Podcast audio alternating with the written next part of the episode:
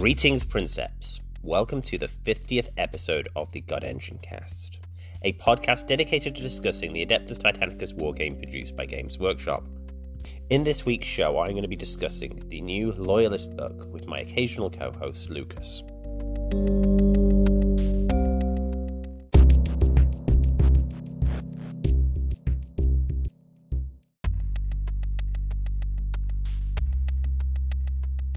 First up, some show news. As I'm sure most of you are aware, in addition to being a podcast available through all good podcatching apps, my podcast or show is now being uploaded to YouTube and it's available on my YouTube channel. Very much like the early days of the podcast here, I am still getting used to YouTube and I've still got a lot of ways to go before I'm producing really slick content. I have ideas about what I want to do with the podcast on YouTube, improving it, adding more visual components. But at the moment, it's just the audio track overlain with the podcast art. If you spot any audio issues with the system I'm using to get the audio onto YouTube, please let me know. I am trying to listen through to my own podcasts on YouTube, but I'm getting around to them a lot slower. I'm also working on remastering old podcasts to also get them uploaded to YouTube. I'm hoping by the end of the summer to have my entire back catalogue available on YouTube. In that regard, for those of people who've joined recently and haven't listened to my back catalogue, the first ever episode of the God Engine Cast has had a 2021 remaster where I've gone back in and re recorded the intro and the conclusions, just tidying up previous audio issues that were present in the episode. And finally, as always, if you can rate and review my show on your podcasting app of choice, and please have a look at my Patreon and Ko-Fi account in the show notes. Now, moving on to the main topic of the show, my conversation with Lucas.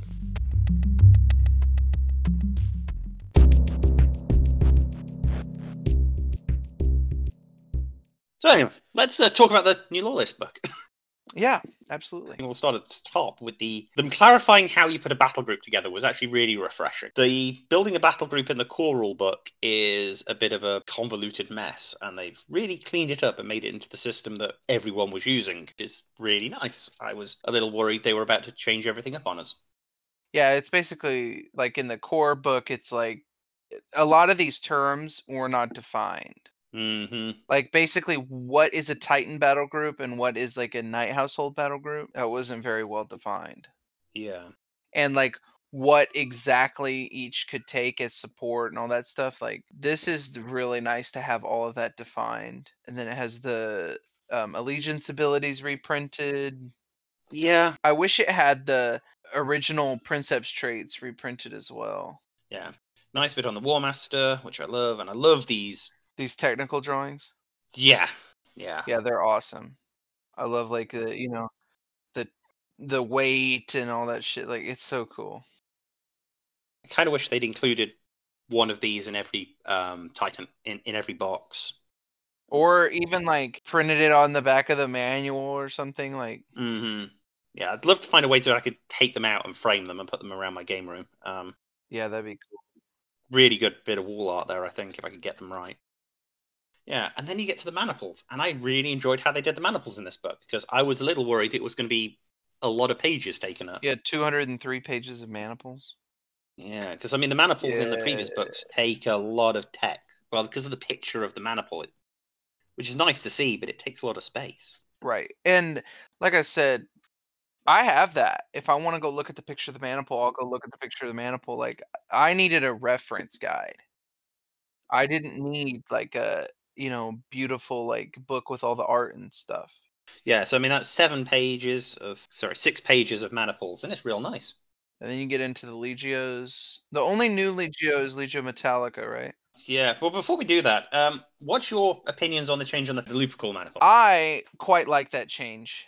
Um, maybe it's because I'm on the receiving end of it quite often, but uh, I think that's I think it's a good change because I think that the maniple is like still good, but now it's not like the obvious go-to choice. Like I said on the last episode, like in my opinion, that was the best maniple in the game. Like it was not really because it was like so versatile and it gave you the bonuses as well. Like Extergimus obviously gives you like better bonuses, but it's hard to use because of the heat and because the warlord, like having all warlords is just not easy to fight. Uh, like somebody that can outmaneuver you.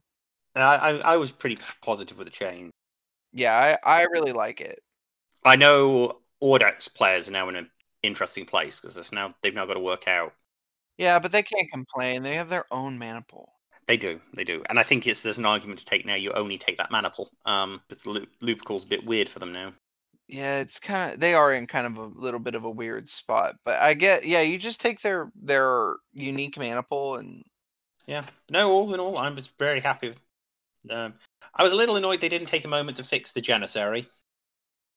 what's wrong with the Janissary? So the Janissary is just kind of, in my book, useless. Oh, it's just terrible. Yes, you can only you can only active you can activate another t- banner near your Titan in the movement phase. So it's really good if you're running a offensive. I'm going to charge you list. But in no other circumstance do you want to be doing multiple activations in the movement phase. It's that usual Right. activation dynamics. And if it had been movement or shooting phase, the maniple would have a lot more use. Yeah, because then you can like do the double, you know, like you can like do the double activation so that you can finish off stuff before it gets to attack and you know, you can shoot some Titan and then hit him in melee. I guess yeah, yeah. Yeah, with it being in the movement phase, it just I don't know. I I understand why you want to do it in the movement phase because it allows for coordinated charging. Yeah, no, Yeah, that is pretty good, but like really that makes the Warhounds almost useless in the maniple, right? Because they're not good at charging stuff. Yeah, and it's wants you to take two warhounds. Yeah, you have minimum two Warhounds. There's I just think there's way better ways to take two Reavers and three Warhounds and then some Knights. Yeah, it's a very weird maniple, and I wish they just put in the.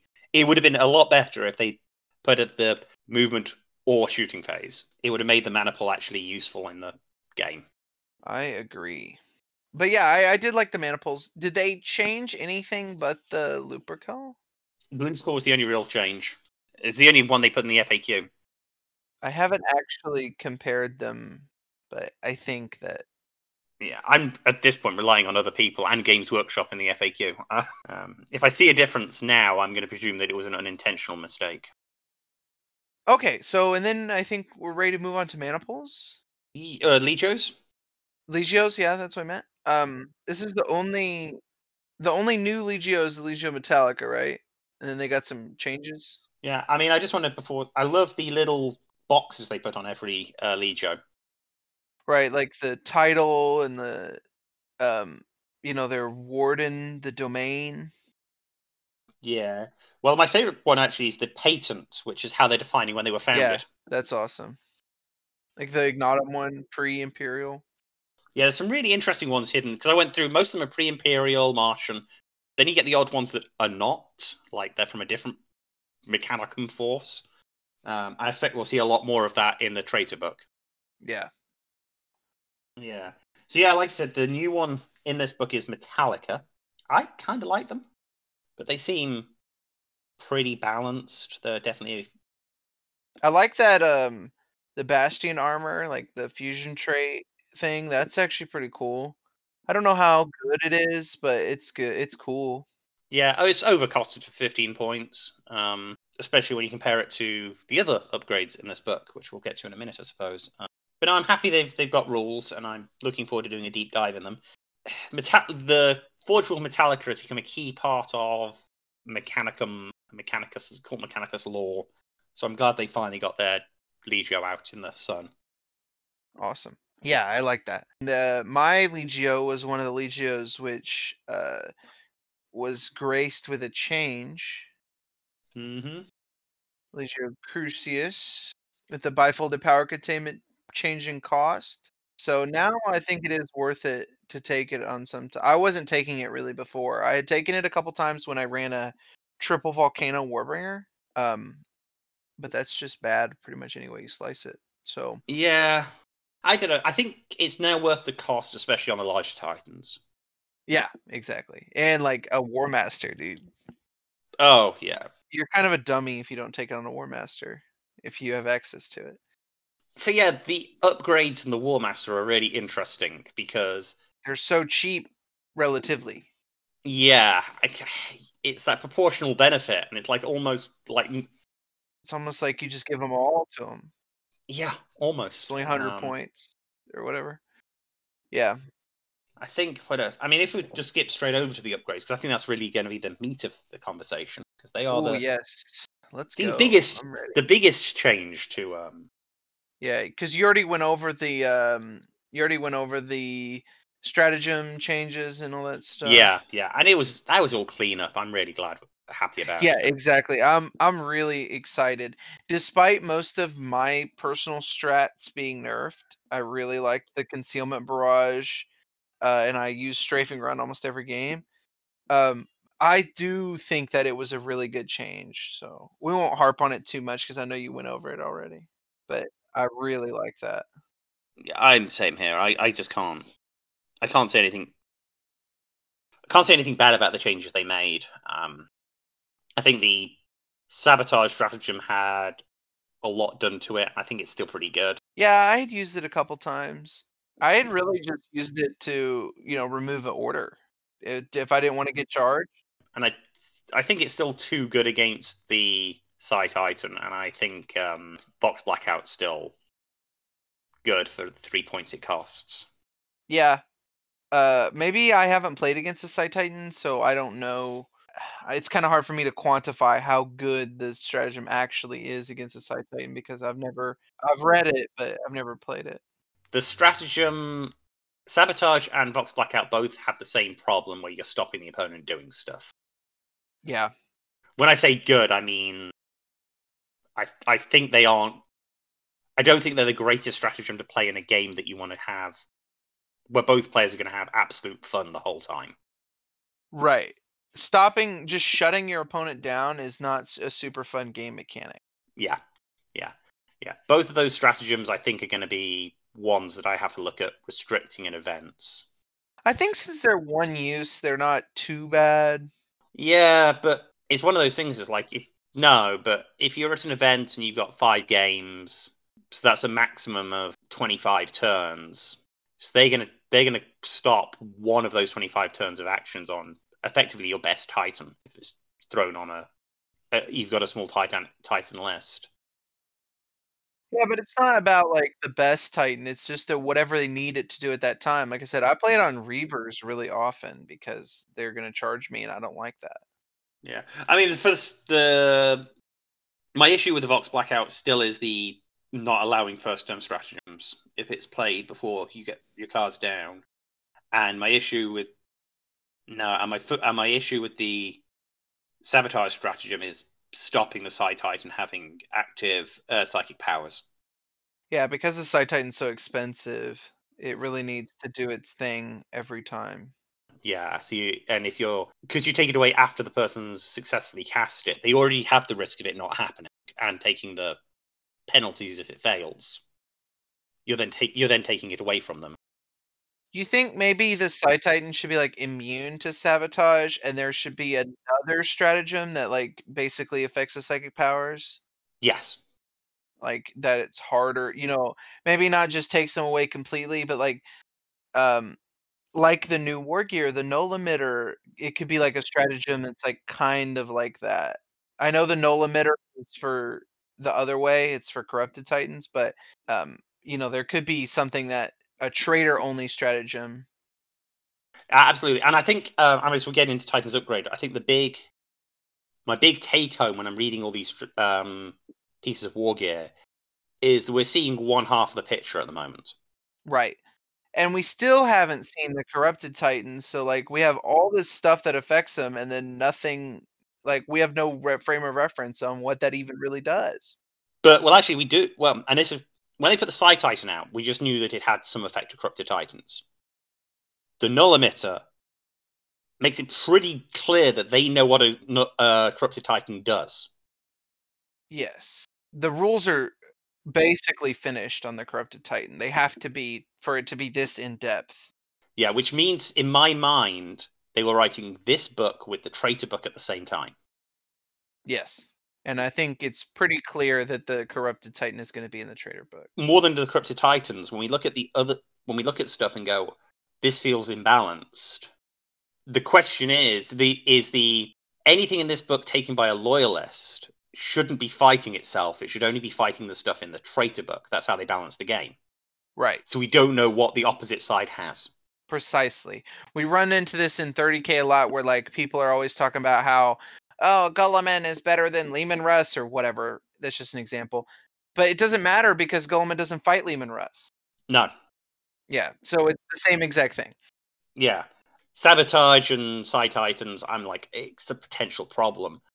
But because it can be taken by traitor players, but I'm like, not sure what the traitors are getting as well. Precisely. And I think that the the Traitor Legions book might actually be a better value than the Loyalist one because there's actually going to be more new stuff. From where I'm standing right now, you know, knowing almost nothing about it, like the corrupted titans are going to be in there. I know we've said that before. Well, they got to be in the next book, but yeah. Um, going back to the war gear. Um, yeah, yeah. You want to go over the Titan upgrades? I think or? we can skim through them. Yeah. Well, I'm happy with all the universal traits, and I I particularly like the um, obviously the tracking gyroscopes, but I'm just going to make a big song and dance about the ranging Auspex because I know this probably makes me very unpopular. I think they're actually a really good addition for the game. You think they're good? It quantifies a price on what pre-measuring is, and it does it in a consistent way. Pre-measuring is a skill, or the skill component. You mean guessing? Guessing is a skill, yeah. Yeah and I think that saying it's in our mind it's worth fifteen dollar fifteen points per Titan is is just a good way to factor it into the game. So what what do you think benefits the most from having the ranging Auspex? Uh, to be honest, Warlord Titans. Yeah, I think so too because of the corridor arc. But let me ask you this. Maybe this makes me unpopular, but I feel like with this book, effectively what they've done is increase the warlord titans cost by 25 points and make it not have corridor arc anymore because no one is not going to take the tracking gyroscopes on their warlords. They're too good. I think for 25 i can 25 is kind of a steep price. Like i'm not saying that it's too cheap or anything like that. Like it's good. I can see myself having the argument about whether i'm taking tracking gyroscopes or um ranging auspexes Bro, I'm taking the gyroscopes every time over the auspexes. Maybe it's just because I don't run into problems often where like I go to measure up the range and I'm out of range and it's super critical. Like don't get me wrong, it's happened, but in my experience, it just it hasn't been like so critical that I've been like, man, if I could pre-measure, it would have been better. Well, ranging auspexes also let you decide what's in corridor or not. Yes, yes, I, I, yeah, that is good. But again, in my mind, I've effectively eliminated the corridor arc. We're like none of my titans are going to mm-hmm. have corridor arcs anymore, so I don't need to know what's in the corridor arc. Even for a cost, I think like I cannot understate how much I really like the tra- tracking gyroscopes. And I suppose you're looking at hundred points a, a four warhound, a four warlord, Extergimus anyway. Yeah, that so that is the thing too, right? I think you kind of hit the nail on the head there because a hundred points is not an insignificant amount. Mm-hmm. And the um Extergimus also has a problem with fitting into those smaller point values. So like spending a hundred points is a real choice you have to make. Yeah. I mean it means you're not going to take any support in that list. Yeah yeah, it's you could do three three warlords and then uh well it depends on what points you're playing, obviously. Yeah, seventeen fifty. I mean that's three warlords, tracking gyroscopes on all of them, and then another titan. Uh maybe not even that much. My warlord's like five hundred. Oh gosh. And then plus that's plus the tracking gyroscopes. So I'm like there basically. I don't really have a lot of room. I just I'd rather if I was gonna play 1750 with Extergimus, I'd probably just kit the warlords out more. And I know it's keep putting eggs in the same basket, but yeah, yeah. Which, if you do that, I quite like the Bastion shielding. Um, yeah, see the other universal. Um, it is only once per game though. Yes. And I find that on the Warlord, it's less useful. I think the Bastion shielding on the Warhound is really kind of the play. Yes. Because that first time you get hit with that like real bad hit, you know, that real big hit of weapon, you know, whatever, how many dice, you're going to be like, all right, I'm using the shielding because one push can put you into the orange on Warhound. Yeah, it's particularly useful anytime you're going to form uh, squadrons. Mm-hmm. Like, I know squadroning has just taken a major hit with the FAQ. I actually kind of liked what they did with it, but um, yeah, it. And to be honest, the Warhounds weren't the problem with shield sharing. It's still the other Titans that get to do it when you start running the Rakia or my Legio Vulcanum's tricks, where they get to squadron any Titans they feel like. Um, And then there's like there's a couple other tricks, yeah. There's like that Legio trait, custom Legio trait where you can like squadron reavers. yeah, I mean, I'm I'm expecting I'm expecting the Legio Vulcanum to get pretty heavily hit when it comes to the traitor book because at the moment I can do a twin machine spirit to a war master for 20 points. So I could have a warlord and a war master in a squadron and then give them both bastion shielding, uh, walk them up the table very slowly. Um, yeah. Oh, and I could also make um, could make the uh, war master a princeps and give him princeps traits. Yeah, so that's something I feel like they missed on the clarifying the um in the build your battle group section is so that's my understanding is a maniple gives you a princeps senioris. Each maniple you take gives you one. the princeps has it clarifies in there that the princeps has to be within the maniple. So you can't war you can't give the war master a princeps trait unless it's your special thing. Unless you're Vulcanum, which just allows you to pick someone in your battle group. Okay. I thought that am I am I wrong that's a change? Uh, no, but it was really, really, really unclear. Okay. Cuz that's not how I understood it before cuz I had taken like a support warlord and given him the princeps before. Yeah, because it's um, a Legio battle group can have the multiple maniples. Each maniple will have its own princeps senioris. Mm, that's still not as clear as I'd like, but I see why you would think it works that way. Yeah, should say the princeps senioris must be selected from within the titans in the maniple. yeah, I get that. But I think that's how I'm going to play from now on. Yeah, that was always my in, my take of it when I when, I- when I was reading, especially when they clarified how the Legio Vulcanum trait worked. Well, and it makes sense. It's not like it's some, you know, stretch of logic that the princeps senioris of your maniple must be a titan from the maniple. I'm not mad at it. I'm just saying I didn't we did we hadn't been playing it like that, but I think um so back to the upgrades. So obviously the ranging auspex and the tracking gyroscopes are like primo, but and the bastion shielding is pretty good. So those are all from the universal Titan upgrades, right?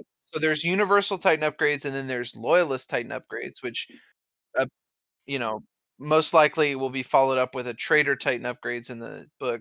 Do you think when they do the next book, um, the Traitor book, you think they're going to have more universal as well? I have a feeling we're going to see more universal traits.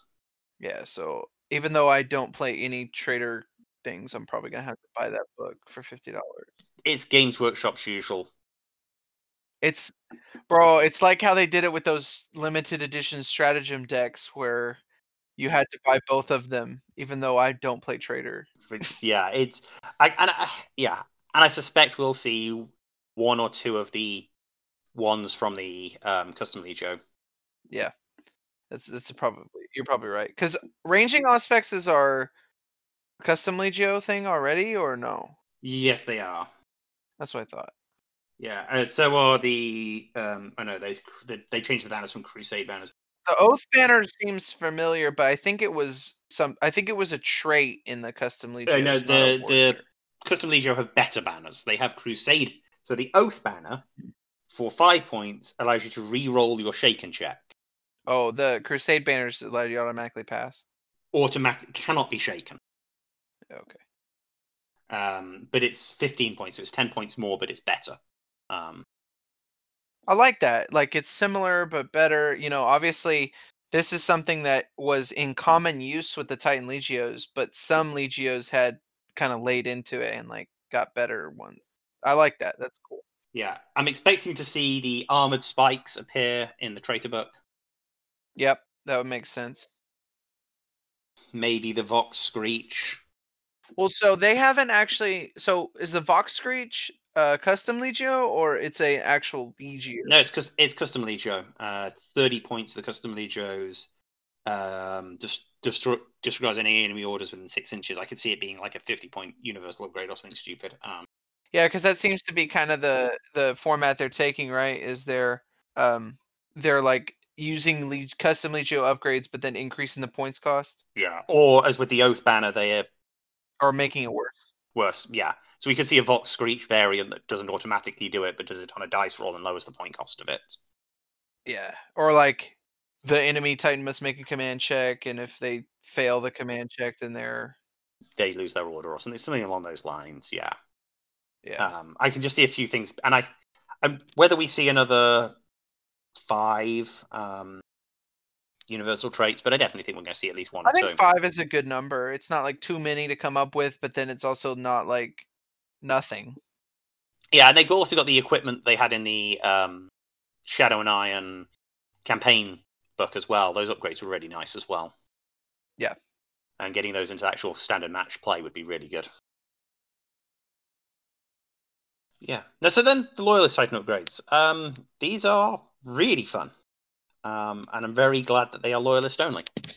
Because, as I said earlier, it means there's a chance there's going to be a solution on the other side of the table. Right. Right. I hope that the solution isn't just, oh, you can make any Titan corrupted. Yeah, I hope that's not the solution. Uh, I fear it may be, but I hope it's not the solution. I hope there's an actual. Because I think we'll start with the elephant in the room, which is the vortex payload. Um, It's cool. it really is. Um, I'm so glad it's in the game. Um, I was gonna ask you what you thought about it because like it's kind of the one I'm like mm, I'm eyeing. I wish more stuff could take warp missiles. Like I wish you could have like a warlord with a warp missile. yeah, Oh, what if you could have a warbringer with like a rack of them. Yeah, yeah, yeah. I like the idea of it. Oh, I bet it's terrible, but it seems really cool. Um, so I- I've heard a lot of complaints about it, so I'm just going to sort of run through my. But the, first of all is people think it's too cheap because the warp effect is really, really dangerous. Okay, so could you go over what Vortex actually does? Okay, so it puts a template on the table when you hit. That template will hit anything in. If you're touching that template, you take D6 Strength 10 hits, which ignores which ignores void shields. The template doesn't go away, and every at the end of every end phase, the template has, ha- can move around and cause additional damage. Okay, that's what I thought. And if you walk into the template, you take more damage. Okay, so precisely when you shoot the weapon, if you roll a hit, the template just goes where you put it, right? Like like a like a blast weapon. Mm-hmm. And then you do the damage right then, right? Okay, and then in the end phase of that turn, it moves again and do does more damage. Yeah, So in the first turn, it basically does damage twice. In the in the round, you know, in the whole turn.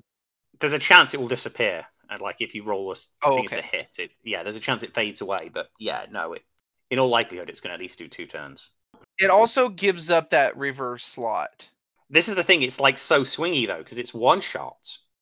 You have to be able to make the shot. You have to be able to roll a decent number on that number of hits on that. Right. What if you roll a one hit, one strength ten hit, Yeah, kinda? And it's not terrible, but like you could have just hit him with this. Like, there's a couple stratagems that do strength ten hits, right? Or not anymore. you could also roll like a one strength ten hit, and then roll a one on the uh, um, Ooh, yeah. and just superficial damage. And I'm like, oh, and you've done thirty points to do no damage to my Titan. Right. And spent the slot on the war on the carapace. And then it moves and disappears and you're like oh that was a waste and like you know the enemy is going to be taking the vortex payload before you pick your stratagems so you start taking the stuff to stop them shooting it Yeah. there are plenty of stratagems out there that will hinder that warp missile's accuracy um Yeah, like a blind barrage or something. blind yeah so you like yeah you can really hamper that reaver's day until it fires the payload and then you've got the time while it hasn't fired the payload to make targeted attacks to blow up the payload in the first place It can be repaired though. It can be, yes, but that slows them But. I get what you're, yeah, exactly. I get what you're saying. My problem with it actually becomes what happens when you find the player taking five. Why'd you have to put that idea in my head? I know, well, it's out there. I Um, kind of love it, but I do as well. Like, I mean, I had I had a discussion on Facebook um, about this particular problem, and my solution was: if you see someone rocking up with five warp missiles, ask them why, and then enjoy the fact the game's going to be over pretty quickly. Um, and then you play again with a different list. is it is it really that much of a feel bad Z? Because like you're gonna look at that and you're gonna laugh at it. yeah, well, that's a, I think it, it's if if that's the game you want to play, Yeah, I'm all about I'm all about it. It is lacking a lot of narrative context. Because I think the question you have to ask is, what is the traitor Battle Force bringing that's going to justify them bringing five of these ultra rare weapons the Emperor didn't want used? yeah, that's true. Like if the if the other battle group is like, oh, it's Audax in their little warhounds, you're gonna be like, really, dog? Yeah, that, that's a good point. It's like I've just brought my Questoris Knight House. Um, yeah, this is. So what I wish they'd included, and I think the thing that would have made warp missiles like a complete and utter non non-starter in argument, is to pull off the same trick they use with the null emitter and say these could only be carried by uh, Princeps Senioris' Titans. Mm, I didn't notice that. Here's I see that. Yeah, that's on the null emitter.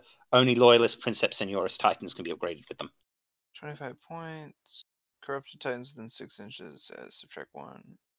Yeah, the null emitter is pretty cool, but yeah, the actual We have no idea how good it is because we have no idea what a Corrupted Titans. What does it say? Like minor mutation or something? Yeah, yeah. I mean, it's it's one we're gonna have to go back and look at once we get the Corrupted Titan rules. But the but this that opening line of just only allowing it on a Princeps Senioris' Titan is something I wish they'd also kept with the Vortex payload. Yeah, then you could have max.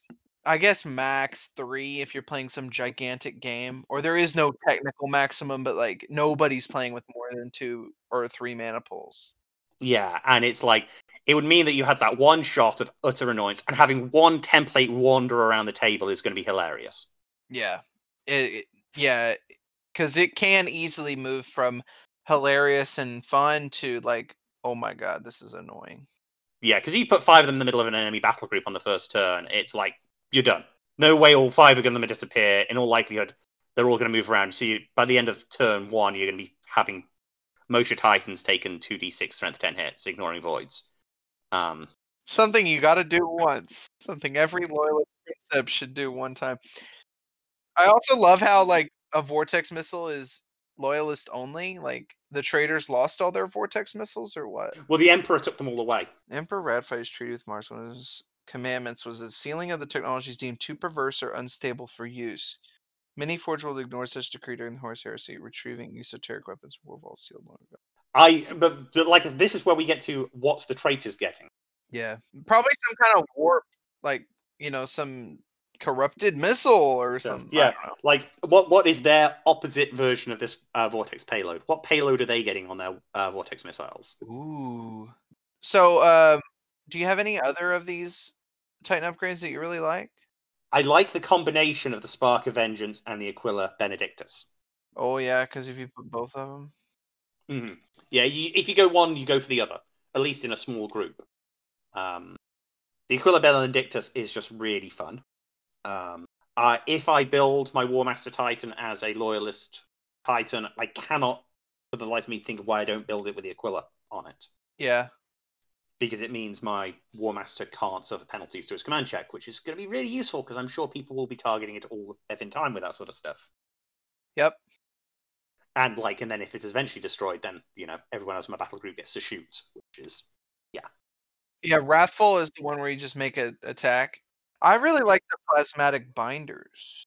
Well, I was about to point that one out to you because it is the uh, Cru- Crucius. Um, Yep. It very much kind of fits their theme.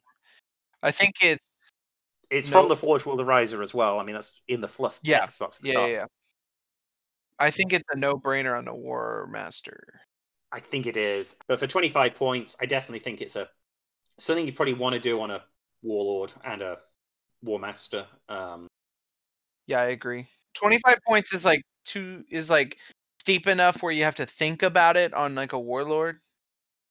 So I like I really like it. Yeah, I mean, there's no point putting it on a Reaver or uh, Warhound. Uh, even my dual volcano cannon war, uh, Reaver doesn't need the 25 points to drain heat. Yeah, I think it might be too expensive for the Reaver.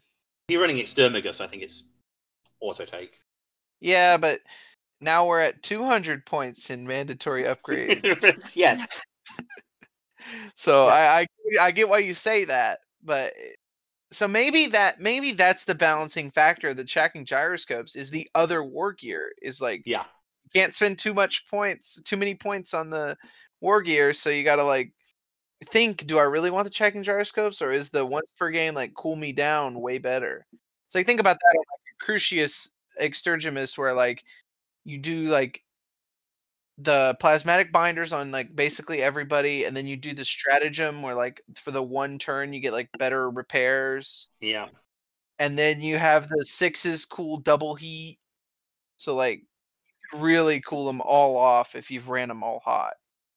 I think um, the guys on the Full Stride podcast talked about um, the balance of the tracking gyroscopes is that, going back to them for a second, the trick with the tracking gyroscopes is you want them on your Titans that activate first. Yeah. So maybe like having them on two and then having two without or something. Yeah. Yeah, if you're running a, if you're going to run four, you do half and half, and then the last two can be your Titans that, with the weapons that are more likely to generate the extra heat. Well, it's actually yeah, yeah, yeah. Because like if you have like a long range um warlords, you know, that kind of sit in the back, like with the missiles, and then maybe like Bellicosa Quake, and then you have like kind of your brawler warlords that have like the double. You know, I like to do double Sun Fury or Sun Fury Gatling, and then the roof Gatlings. Those ones in the front, the like brawlers, are gonna need the tracking gyroscopes more because the enemy titans have to move less to move out of the arc. Whereas if they're further away, you have to move further to get out of the arc. Effect. Though, if we're talking uh, Gatling blasters on the um, Warlord and Macro Gatling blasters, an honourable mention has to be made for the Hunter shells. I Yes. think these are So that's what I was gonna say. Was like there really isn't a miss on these war gear. Like the war gear are all at the moment the miss is the null emitter, but that's only because we've got no clue what it Right. does. right. Yeah, I didn't consider that. But all the war gear is like really good or really cool at least. Some of it's like kind of usefulness is um maybe you know like the the oath banner is like I don't really think that's very useful, but I don't run very many knights, but it's only 5 points. The Universal Titan Wargear can be taken by any Titan. So Right. Brought up again the um, full stride guys.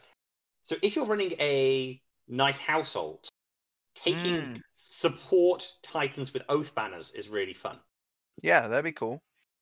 Um, I know. I think the I think there's a really good place for them um, in the right list, but you got to be running a lot of knights. Uh, Yeah, and like I said, five points. Like like I said, I don't really think they're super useful for what I play, but for five points, I can't say that they're not any good just because they're so cheap. I like the hunter shells, but I also think they're a little overpriced for what they are. Yeah, they're expensive. Five times the points, five points per dice value. Yeah. So th- both the weapons that can take them are both thirty points. Actually, and that's a lie because the warlord could take them on their uh, Carapace weapons and be at sixty. Oh, for like a billion points, yeah. Yeah, yeah, yeah. Which makes the that probably makes the biggest miss because the hunter shells are just a little too awkward to put in. Yeah, they're they're really expensive. I like them, but they're not bad. I don't think like it has to be ordnance. Yeah, so it has to be. There's only the like I said, there's only the three weapons in the game with them. I mean, if they come up with some sort of ordnance weapon for the Warhound, which I'm not, wouldn't be surprised if they did something eventually. I think you know you could start arguing that it would fit well on a Warhound. You get it for twenty points, It'd be interesting to do an ordnance for the Warhound, like four barrel, just like a tiny Gatling. Ooh, like a little three barrel, Johnny. a three barrel, yeah, cool. three barrel, yeah, three dice. Yeah, I think that'd be cool. going back to the conversation we had about um, weapon choices on the Warhound last episode, I think it would go a long way to give the, the a variety of builds for the Warhound, just to, to give them all the weapon options. Or maybe like a one-shot ordnance gun. Mm-hmm. That's like you know, like a bigger cannon. Yeah. That's like strength eight or nine or something.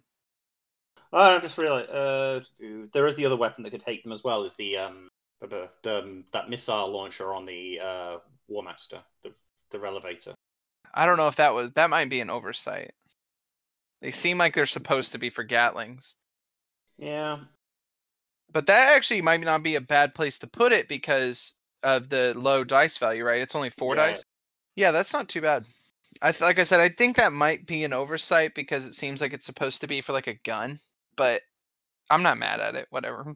actually, its dice is three, so it'd be fif- so it'd be fifteen points. Oh, it's three dice. Mm-hmm. Carapace concussive limited for ordinary. Plus one to hit at long range. That's it. Over 24. Only have. That actually has a place because you could spend 15 points on it and get that. The enemy shields drops, and then you can basically guarantee that you're going to be able to land three strength eight hits to a location. Yeah, fifteen. It's the same problem with the you know with the Gatlings is like once per game. It's kind of steep for once per game. Yeah, but I think with the uh, miss that Revelator missile launch, you're only going to be getting into that position once per game anyway. Because you've only got the four shots with it anyway. I think that's Yeah, that's a good point. And especially if you end up doing something like a split fire order on the Titan, so it's only going to fire off that one weapon at that one Titan anyway. So I think it's a Yeah, you're not going to get a ton of like good, you know, hits with the Revelator, right? You're not going to get like a ton of turns where that's like really clutch. yeah. So I think having a one use upgrade on it's not too bad. yeah, like I say, you could be in that position where you could then split fire it, give it the one use. Yeah. And then you could go off and shoot that person you just uh, knock around. Because even with it being concussive, like it's just gonna you're gonna be the hit, and you're gonna make sure you're gonna hit the weapon. Counts as something. Yeah. Well, I pretty much like all the upgrades. I can't really say, like I said, there's a couple that I'm not sure about the usefulness on, but there's none of them that I'm like, oh yeah, that's trash. Never taking it. So I think that the upgrades are probably my favorite part about the book. I think so as well. It's not really fair to say though, because like a lot of the other stuff was in the FAQ. So like you didn't really need the book to get the updates to the Lupercal Mhm. maniple and stuff like that. So Yeah. Well, it's a weird, it's a very weird book, which I think sort of my take home on the whole thing. Uh, I sat here for two weeks after it was announced it was coming out, and two weeks after I first read the previews of it on Goonhammer. I can't wait to get hold of the book. And when the FAQ arrived, I already did my review of the FAQ, so I didn't open it for like two days. I mean, I Yeah. took it off its took it off its wrapping, flick, flick, flick through it, so I got a nasty paper cut. Um, but other than that, I just sat down and I didn't look at it again. Um, it's more of a reference guide than like a ton of new content. hmm Well, I mean, the, there's a ton of new content. I mean, there's so much, so much like background in the book. Yeah, I haven't even I- looked at any of that. I need I mean, to every every Legio has been given at least a page write up. Yeah, more than they had.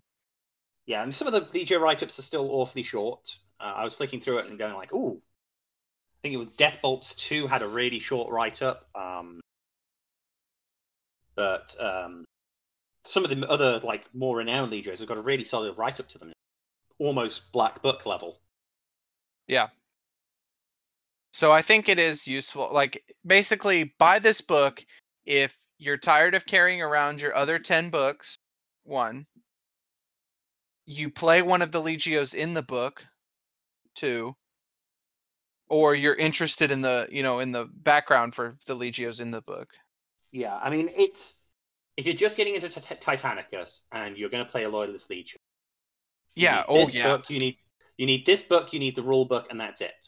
and that's almost it unless you want some of the stuff from the other books like you know the the campaign rules or something like that like but it's not i wouldn't say it's like quote unquote required like this one Yeah. almost is Yeah, I mean, I think if you're just getting into the game, it's better to go out and hunt eBay to get the open war card deck than just to play the campaign the campaign stuff. i would agree because the open war deck is legit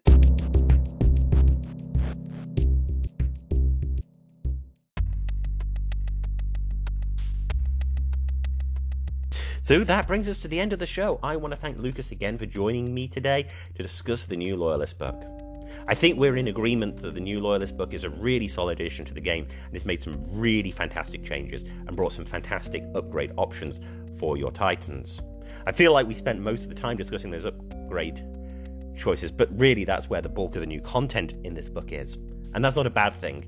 The consolidation of material was much needed for the game, and it's made a one stop shop for new players, which is something we really needed. I'm eagerly awaiting the release of the Traitor Legions book, and I think it's going to bring some really fun options and hopefully some responses to some of the bigger concerns we have with the Loyalist book. But I think that is the end of this show. Next show, we're going to discuss the Legio Solaria. I'm going to do a deep dive and look really deeply at the lore presented within the new Loyalist book and compare it with the previous material published by Games Workshop. So until then, I wish you all a very good week, and I will speak to you next time.